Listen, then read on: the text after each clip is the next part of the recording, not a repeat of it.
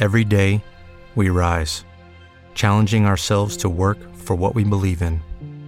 At U.S. Border Patrol, protecting our borders is more than a job, it's a calling. Agents answer the call, working together to keep our country and communities safe. If you are ready for a new mission, join U.S. Border Patrol and go beyond. Learn more at cbp.gov/careers.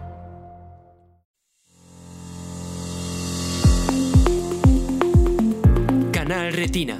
Información y actualidad sobre la retina en español. Programa elaborado por la Asociación Retina Murcia.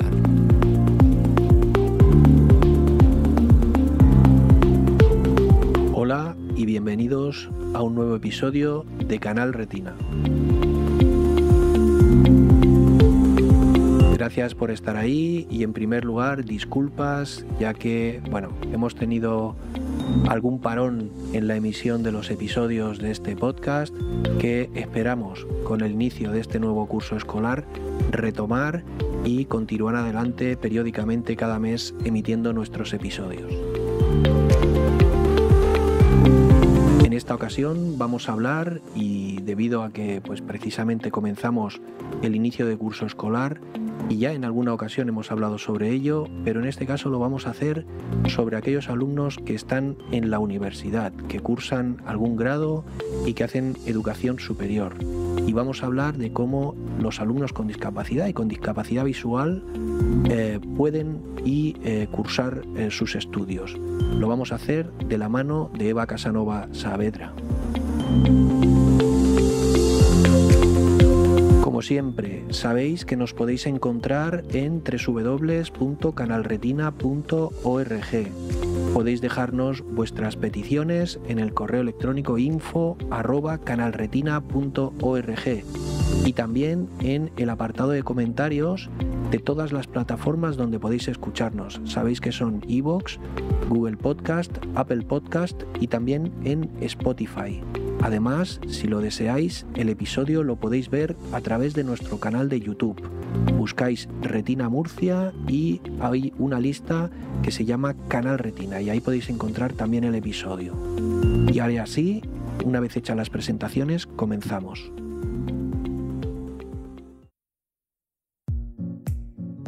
Para este nuevo episodio que hoy eh, vamos, estamos grabando y que vais a poder ver y escuchar, como decía, vamos a hablar con Eva Casanova Saavedra, que es orientadora educativa y que trabaja en el Servicio de Atención a la Diversidad y Voluntariado de la Universidad de Murcia. Eva, muy buenas, ¿cómo estás? Pues muy bien, David, muy contenta de poder pasar este ratito contigo y bueno, con, con vosotros. Muy bien. Bueno, eh, vamos a ir ya con, con, esta entrevista, ¿no? Hablábamos del servicio de la atención a la diversidad y voluntariado de la Universidad de Murcia. ¿Desde cuándo existe este servicio? Pues este servicio ya ha cumplido eh, un cuarto de siglo. Ya hemos cumplido 25 años, hace un par de años que, que, los hemos cumplido. Eh, este servicio nace de la unión de dos servicios previos. En el año, en el curso académico 2012-2013, eh, dos servicios previos que eran el servicio de, de, de asesoramiento y orientación personal, el SAOP, y el Servicio de Proyección Social y Voluntariado eh, se unieron. Estos servicios pues llevaban trabajando desde el curso eh, 94-95 aproximadamente, ambos, eh, y bueno, pues al ser dos servicios que bueno, llevan unas eh, líneas bastante paralelas y que en cierta manera podemos decir que, que, que son circulares ¿no? uh -huh. en cuanto a, a la gestión de, de, la ayuda y los apoyos, pues se decidió en el 2012 que se, que se unieran. Y así Esa nació, fusión. Uh -huh, así -huh. nació el servicio de atención a la diversidad eh, y voluntariado, ambos servicios juntos en uno. Muy bien. Eh, ligado a esto, eh, ¿qué misión tiene este servicio de atención a la diversidad y voluntariado? Que entiendo que hay ahí dos áreas principales. Y, y, bueno, y, y, y, por qué nace? Es decir, ¿cuál es, el, ¿cuál es el motivo? Entiendo que ayudar a las personas, pero bueno, quiero que nos expliques un poco eso. Pues por una parte el, servicio tiene entre sus objetivos el informar y coordinar eh, todas las actividades de solidaridad y de voluntariado, ¿no? en su parte de voluntariado. Eh, entonces, bueno, pues ellos gestionan desde esta parte de voluntariado pues todos los programas de, voluntariado del alumnado eh, universitario que quiere, bueno, pues aprovechar esos años de, estudios para, bueno, pues también formarse y participar en, este tipo de actividades que, que tanto enriquece y que, bueno, pues que tanto aporta. Entonces, bueno, pues esa parte de promocionar los, valores, los, valores de la, de la, justicia y de la, del voluntariado y de la solidaridad, pues... ¿Va alineado este tema con el tema de los ODS? Eh, pues, pues sí, yo creo que, bueno, pues eh, esa línea la llevamos trabajando pues desde hace eh, muchos años, desde los servicios de, voluntariado, de, de, estos objetivos de desarrollo sostenible y de, y de la solidaridad en general. Eh, bueno, además, por la otra parte, pues también eh, da respuesta al alumnado con necesidades de apoyo que, bueno, pues que, desarrollan sus estudios en, la universidad. Y ya no solo da respuesta a estos, a estos eh, alumnos, sino también pues fomentar lo que es la sensibilización de la comunidad universitaria al respecto. Entonces, bueno, pues toda esta orientación educativa está dirigida en general a la comunidad universitaria, tanto, bueno, pues al alumnado como que quizás sean los receptores ¿no? de los apoyos, pero bueno, también al profesorado que recibe su formación para, bueno, para poder responder en las aulas a, lo que necesitan los alumnos. Entonces, bueno, pues esto sería un poco las, las líneas, ¿no? Toda la parte de voluntariado y además, bueno, pues la parte de diversidad con atención al alumnado con discapacidad o con necesidades específicas de apoyo educativo. Ajá. O sea que te iba a preguntar ahora quién puede hacer uso y cómo puede acceder a este servicio. Entiendo que por tus palabras que acabas de decirnos, no solo personas con discapacidad, sino también pues con necesidades educativas, ¿no? aunque no tengan una discapacidad reconocida. Claro, nosotros atendemos eh, no solo alumnado con, discapacidad reconocida, sino también pues alumnado con patologías que, bueno pues que tanto temporales como permanentes, pero que puedan ser susceptibles de requerir apoyos eh, apoyos educativos.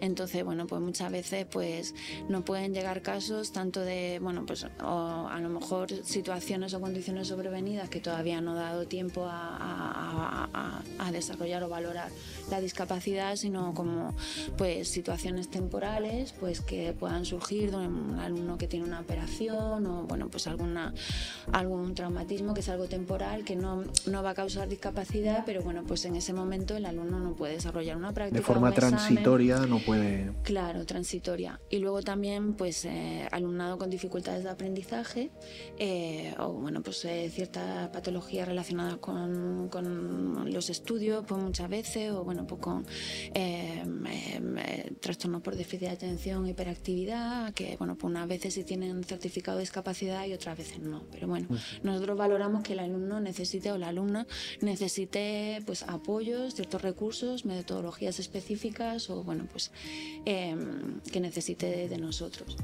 Y ya no solo pues este alumnado, sino también son susceptibles de participar en nuestro servicio, como decía antes, pues cualquier alumno que quiera colaborar, que quiera y te pregunto, y perdona que te interrumpa, y por ejemplo, este servicio, esta atención, estamos hablando de alumnos, de estudiantes que lo reciben, pero eh, ¿puede haber algún profesor que tenga, por ejemplo, alguna eh, discapacidad o de forma transitoria o de forma eh, permanente que a lo mejor pueda ser susceptible también de, recibir vuestro apoyo?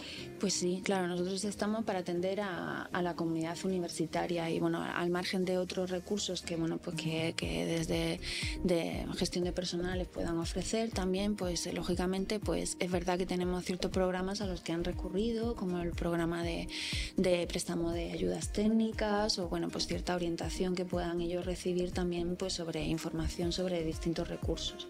Así que nosotros estamos abiertos siempre a atender y bueno, pues a buscar los apoyos que se puedan necesitar, tanto el, el, personal eh, docente e investigador como bueno, pues el personal eh, de gestión, personal técnico de gestión Muy bien, o sea que es la comunidad educativa, no es solamente estudiantes, sino que son los docentes, es el personal administrativo, es un poco la comunidad educativa. Magnífico, qué bien. ¿Y cómo se puede acceder al sistema, al, al, al servicio? Mm, bueno, las vías son... Eh, mm, son diferentes. Nosotros eh, tenemos nuestras oficinas en el centro, de, en el centro social universitario, em, que está en el campus de Espinardo. Ahí tenemos nuestras, nuestras oficinas y nuestros despachos. Luego tenemos también nuestros correos electrónicos donde nos podéis escribir eh, mm, con lo que necesitéis o con lo que queráis comentarnos, em, que es adiv.um.es. Ese es el, es el genérico. Adiv con Y.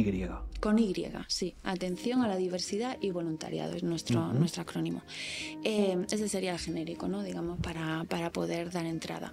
Eh, también tenemos nuestros teléfonos. De todas formas, en la página web pues podéis acceder a, la información de contacto. www.um.es, ¿no?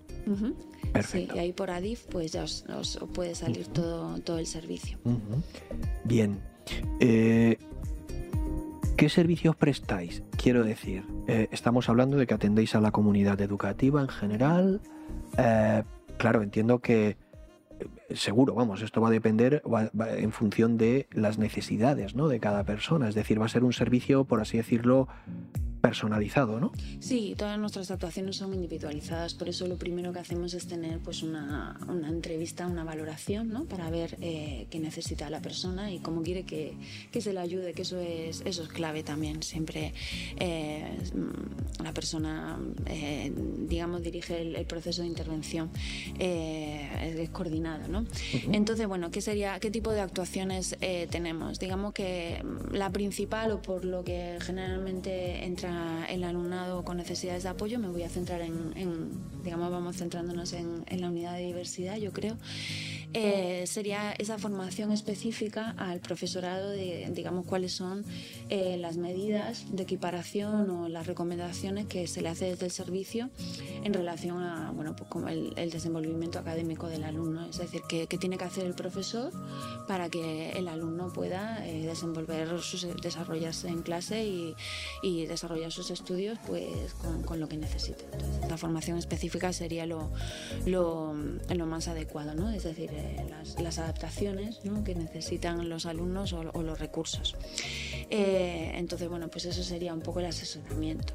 Eh, también hacemos eh, acciones de sensibilización Hacemos cursos de formación al profesorado también. Eh, es verdad que llevamos años dando cursos, cada vez son más prácticos. También ya los profesores cada vez buscan más mm, soluciones prácticas, ¿no? De cómo responder, cómo adaptar apuntes, cómo eh, simplificar la redacción en caso de, bueno, pues alumnado que pueda tener dificultades de comprensión lectora. Eh, bueno, pues cómo hacer una práctica accesible. bueno, pues cómo responder a lo mejor al alumnado que, que pueda tener dificultades sociales o alguna dificultad en el aula. Es decir, ya suelen ser ya talleres a lo mejor más, más prácticos. Eh, también tenemos un programa de apoyo eh, eh, a través de ayudas técnicas, porque bueno, pues muchas veces los alumnos precisan de, de ordenadores con, bueno, pues con su software, de, con sus productos de apoyo, con, con sus ayudas técnicas. también tenemos muchos iPads eh, de préstamo que sirven, bueno, pues no solo para tomar apuntes, sino para, bueno, para acceder y ampliar la imagen de una, de una manera muy sencilla. Y luego, pues otra serie de, de ayudas técnicas más específicas, pues como pueden ser distintos instrumentos más accesibles, por ejemplo, eh, siempre digo, pues un fonendoscopio electrónico, ¿no? Que entonces, bueno, pues para alumnado con hipoacusia, pues que traslada a imagen, digamos, los distintos parámetros, o por ejemplo, alumnado con, con manipulación reducida, que en, eh, a lo mejor en una clase de música, en vez de una guitarra, toca otro instrumento, instrumentos eh, eh, más adaptados a las necesidades. Entonces, bueno, pues también distintas ayudas de amplificación de, audio o, visuales, lupas. Tenemos bueno, pues una serie de, esos, de esas ayudas técnicas también para, prestar. Eh, otra de las patas del servicio es canalizar el voluntariado. También pues eh, poder gestionar que los alumnos tengan esos voluntarios que precisan. Normalmente suelen ser para acompañamientos en los desplazamientos y para la toma de apuntes también.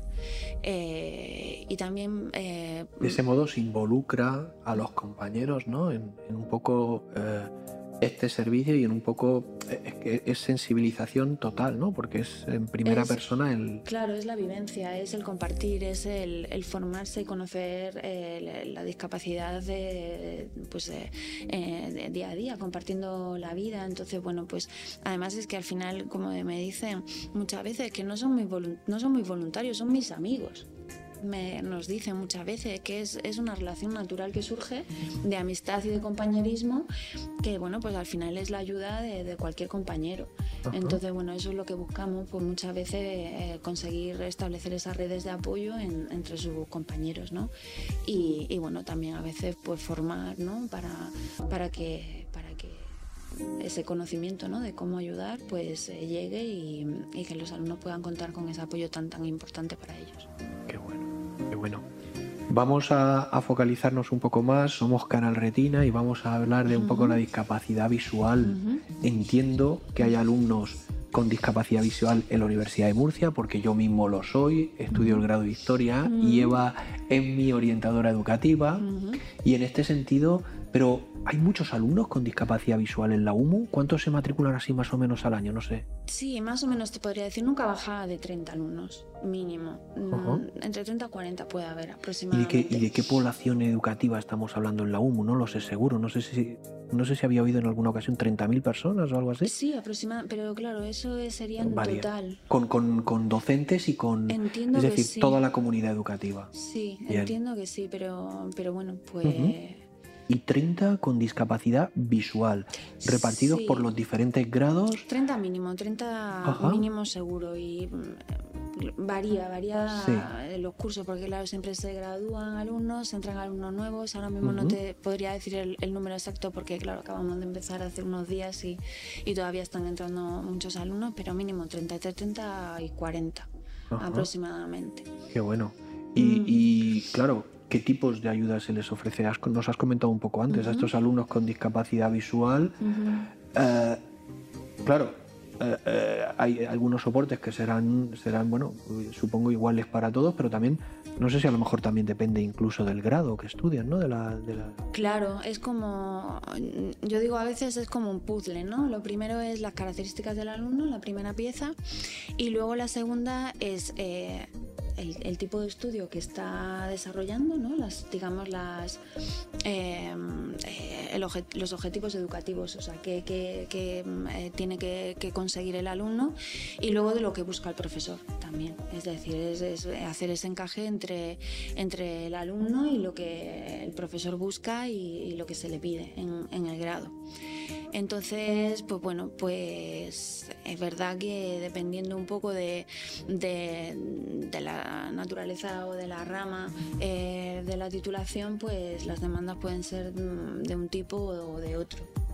Hay titulaciones pues, que a lo mejor requieren más estudio con libros, ¿no? pues a lo mejor eh, mm, titulaciones más tradicionales como filosofía o derecho, que se suele requerir pues, más adaptación de, papel, de libro en papel, y otras, pues si nos vamos ya a las ciencias experimentales, pues suele requerir más eh, adaptaciones en lo que es el, los laboratorios, por ejemplo.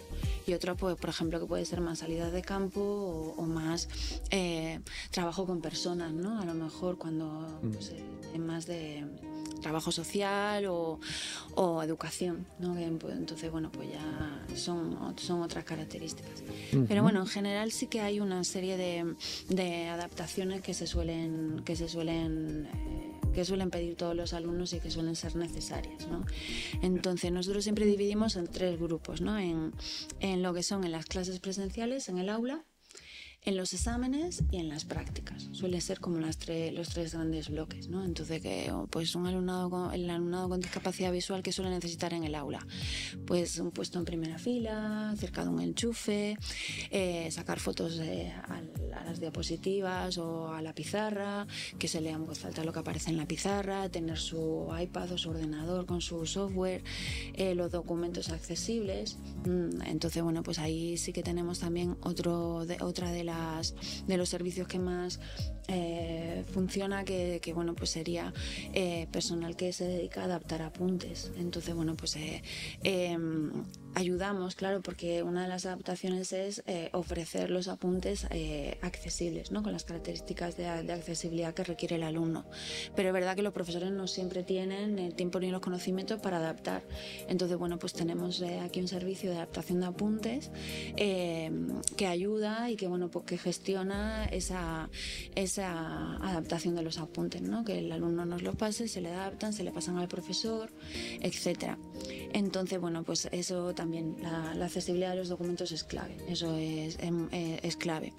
Eh, luego también, pues, eh, tanto de los apuntes que están en clase como los libros que se puedan solicitar, ¿no? las bibliografías, el papel que se le entregue en clase, pues en los exámenes que sean accesibles o si el alumno necesita hacer el examen a ordenador porque utiliza un lector de voz, pues que se le lleve el, examen en, un pendrive y bueno, pues ese, ese ordenador también para, para hacer el examen estar atentos a las posibles dificultades que puedan surgir, o sea, bueno, tutorías, ¿no? También regulares y bueno, pues eh, de ser posible también la grabación de las clases. sería de profesor consciente. Luego Un amplio abanico ¿eh? de servicios. Eh, eso sería lo, lo, básico, ¿no? Digamos, el, el, el, pack básico. Pero bueno, luego pueden surgir, pues claro, lógicamente, muchísimas eh, adaptaciones eh, en función de lo que necesita el alumno. Buscamos adaptar de la forma más personalizada, mm. lógicamente. Qué bueno. Mm. Em, un alumno en situación de discapacidad en general o, o, de discapacidad visual puede eh, cursar cualquier grado, eso es posible. El título que obtiene es el mismo que el resto de sus compañeros, es diferente. Y luego, a la hora de ejercer, puede ejercer, ¿no? Eh, porque, a ver, entiendo que puede haber em, grados, carreras, ¿vale? Que sean a lo mejor que necesiten, no sé, de una, de una atención visual que es imprescindible. Por ejemplo, un médico. Un médico supongo que necesita ver. no, sé, son dudas que, nos asaltan muchas veces a los que tenemos discapacidad visual o ceguera eh, y de cómo podemos, en este sentido, y de cómo funciona.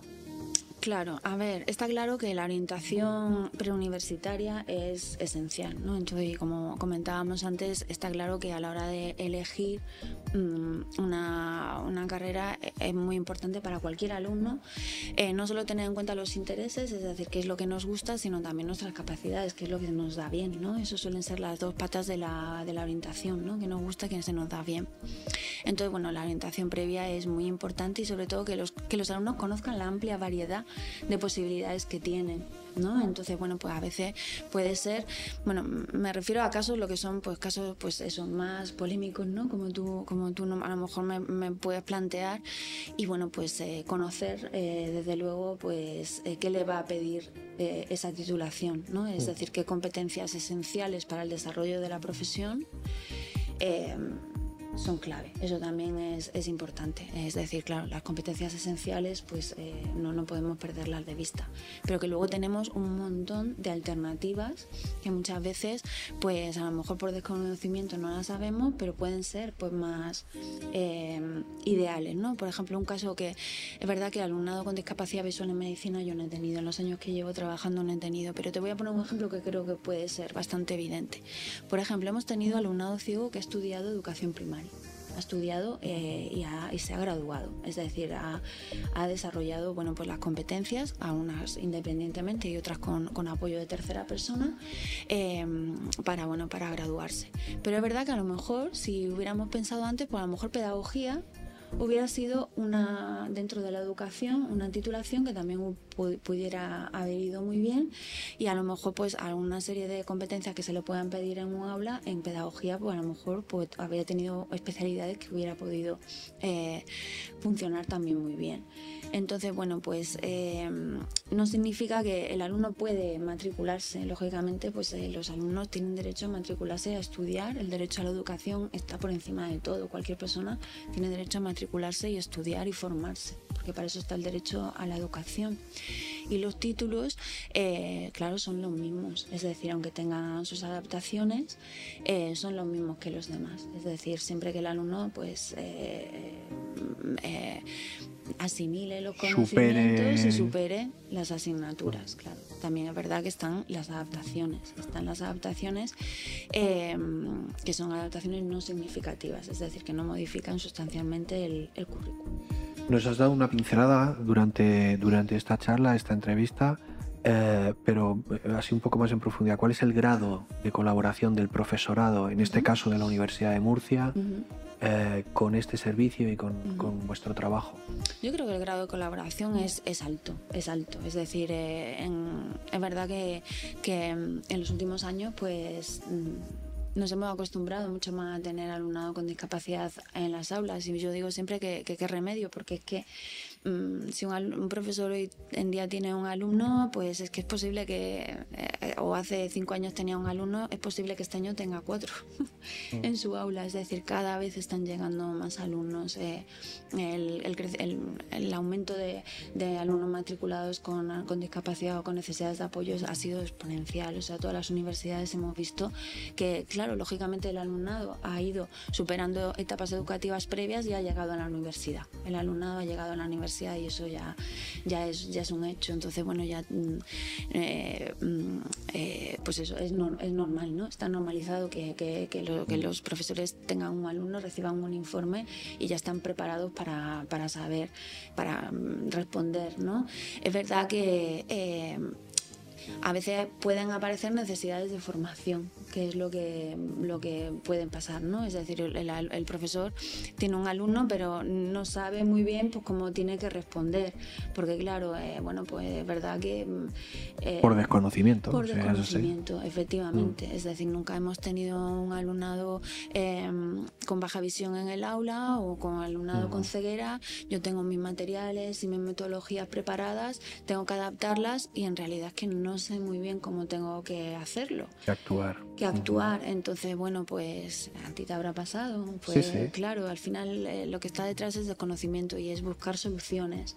Es verdad que es clave mm, las soluciones que proponga el profesor, porque el profesor o la profesora son los que saben eh, qué recursos hay, qué, metodologías, qué, soluciones, eh, pero también en, conjunción con el conocimiento de la discapacidad y de los recursos que pueda haber. Entonces, bueno, pues muchas veces, eh, y el alumno, el alumno muchas veces yo digo es que el alumno es una fuente de soluciones que preguntar mm. a la persona y el o ella te va a decir pues cómo, cómo lo solucionamos. Y también nos hablabas de, los compañeros, de los alumnos, de, mm. ese servicio, por ejemplo, de toma de apuntes.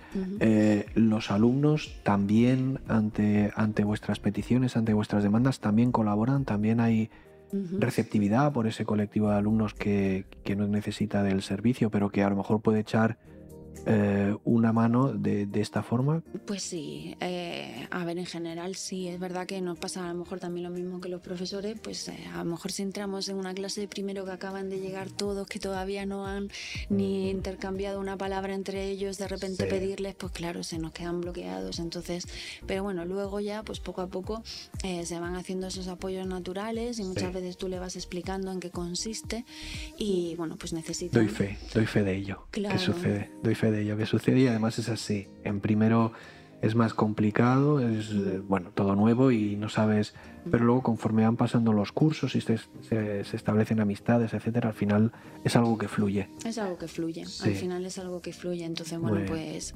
em, el papel de los compañeros es esencial. Oye, tú tienes una amplia experiencia y en todo este tiempo, ¿hay alguna anécdota o algún, alguna intervención, alguna situación que haya sido graciosa, que haya sido eh, comprometida, que haya sido eh, bonita incluso, de la que, o de la que podáis sentiros orgullosos, realizados, de decir, jo, mm, qué trabajo, qué, qué bien, ¿no? Esto que hemos hecho.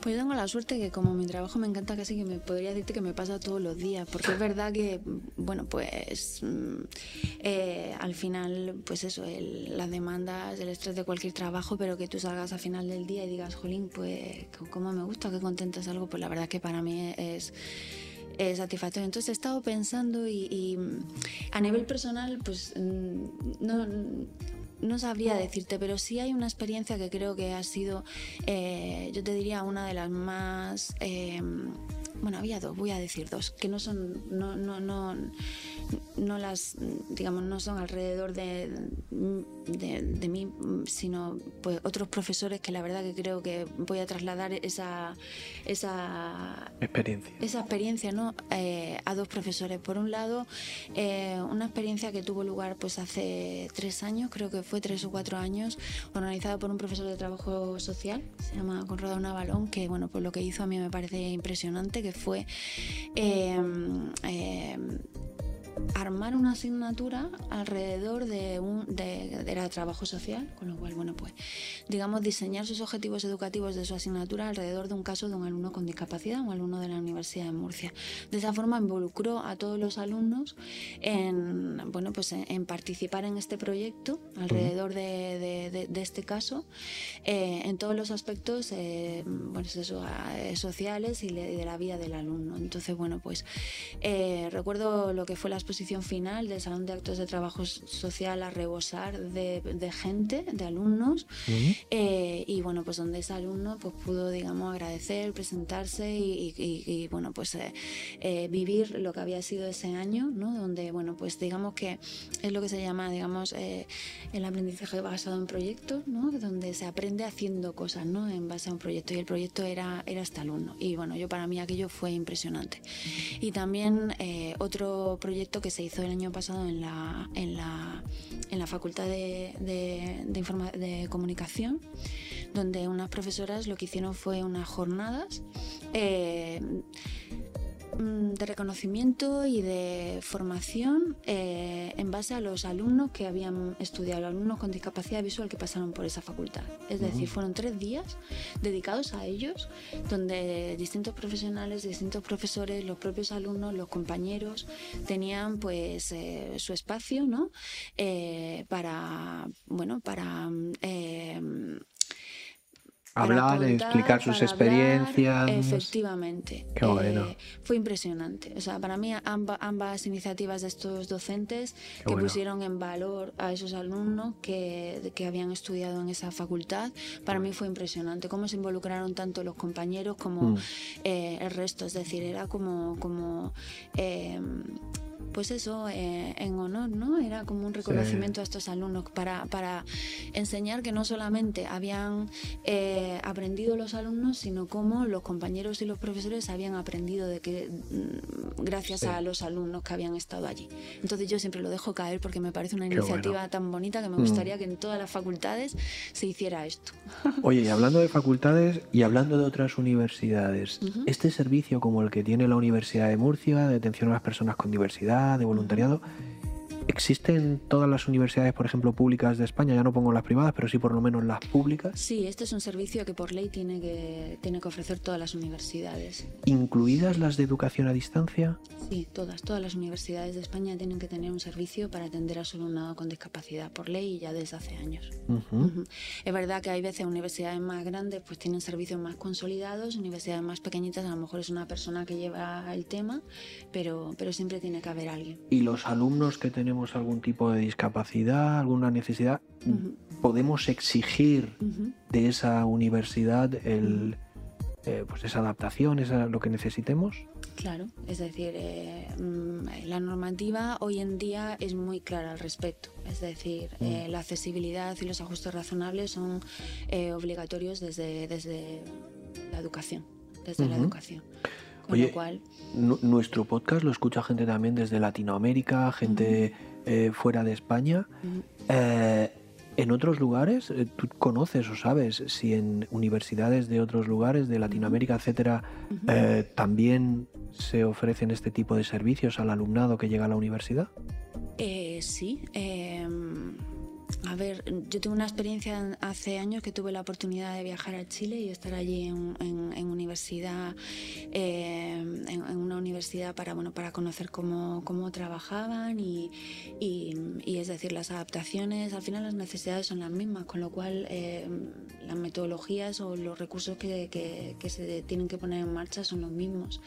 Entonces bueno pues eh, siempre hay diferencias lógicamente a nivel de las formas de trabajar, pero bueno pues me consta que eh, en las universidades extranjeras, tanto bueno, a nivel europeo como en Latinoamérica, pues eh, esta vía está abierta. Es verdad que bueno, pues eh, universidades que lleven más años tendrán más recorrido y las universidades más nuevas, pero que enseguida se ponen, se ponen en, en, eh, marcha y se ponen a nivel, porque bueno, pues al final son los alumnos los que empujan y, los que los que obligan. Sí, al final es, el cambio de, ya un poco de mentalidad, los nuevos tiempos y y que todo este tipo de alumnos que antes a lo mejor no llegaban a cursar estudios superiores, pues ahora sí, y eso obliga también a que las universidades se adapten, ¿no? Sí, yo creo que ya es un hecho. Ahora oh. tenemos que mejorar la calidad y ampliar eh, los servicios, y, pero bueno, yo Pues eso te iba a pedir, te iba a pedir un último mensaje para cerrar eh, este ratito que hemos estado hablando.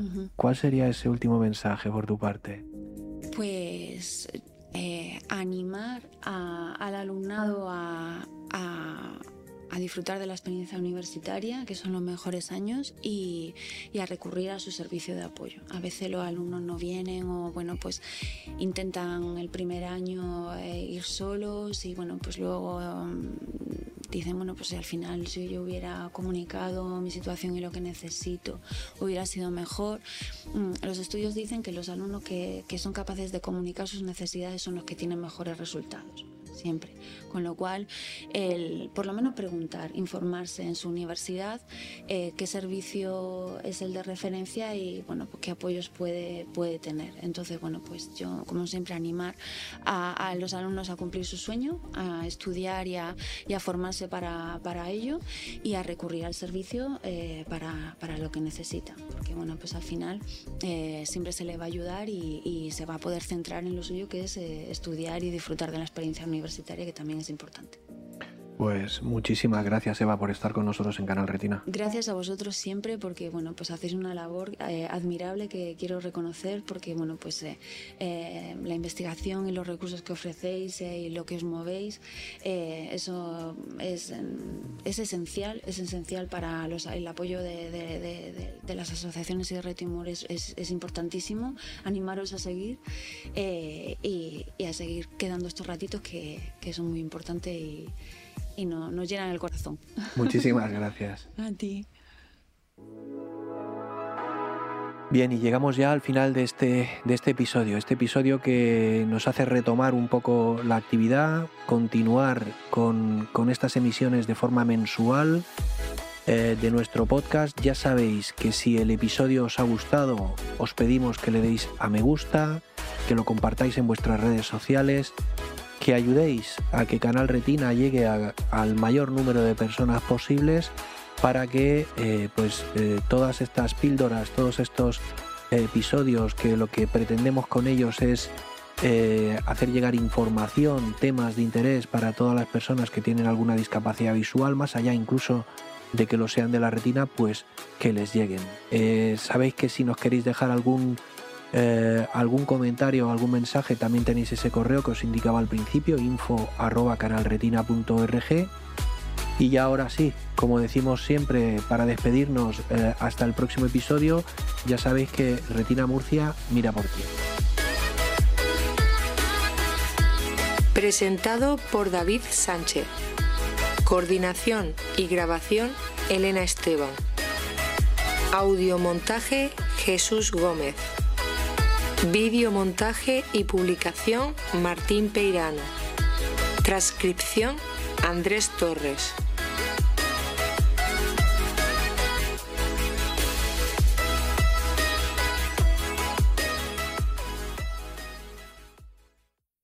Como nuevo cliente de Western Union, puedes disfrutar de una tarifa de envío de 0 dólares en tu primera transferencia internacional de dinero en línea. Envía dinero a los tuyos en casa de manera rápida, fácil y conveniente. Visita westernunion.com o descarga nuestra app hoy mismo y tu primera tarifa de envío corre por nuestra cuenta. Aplican ganancias por cambio de moneda. No disponible para tarjetas de crédito y envíos a Cuba. Servicios proporcionados por Western Union Financial Services Inc. NMLS 906983 o Western Union International Services LLS NMLS 9069 85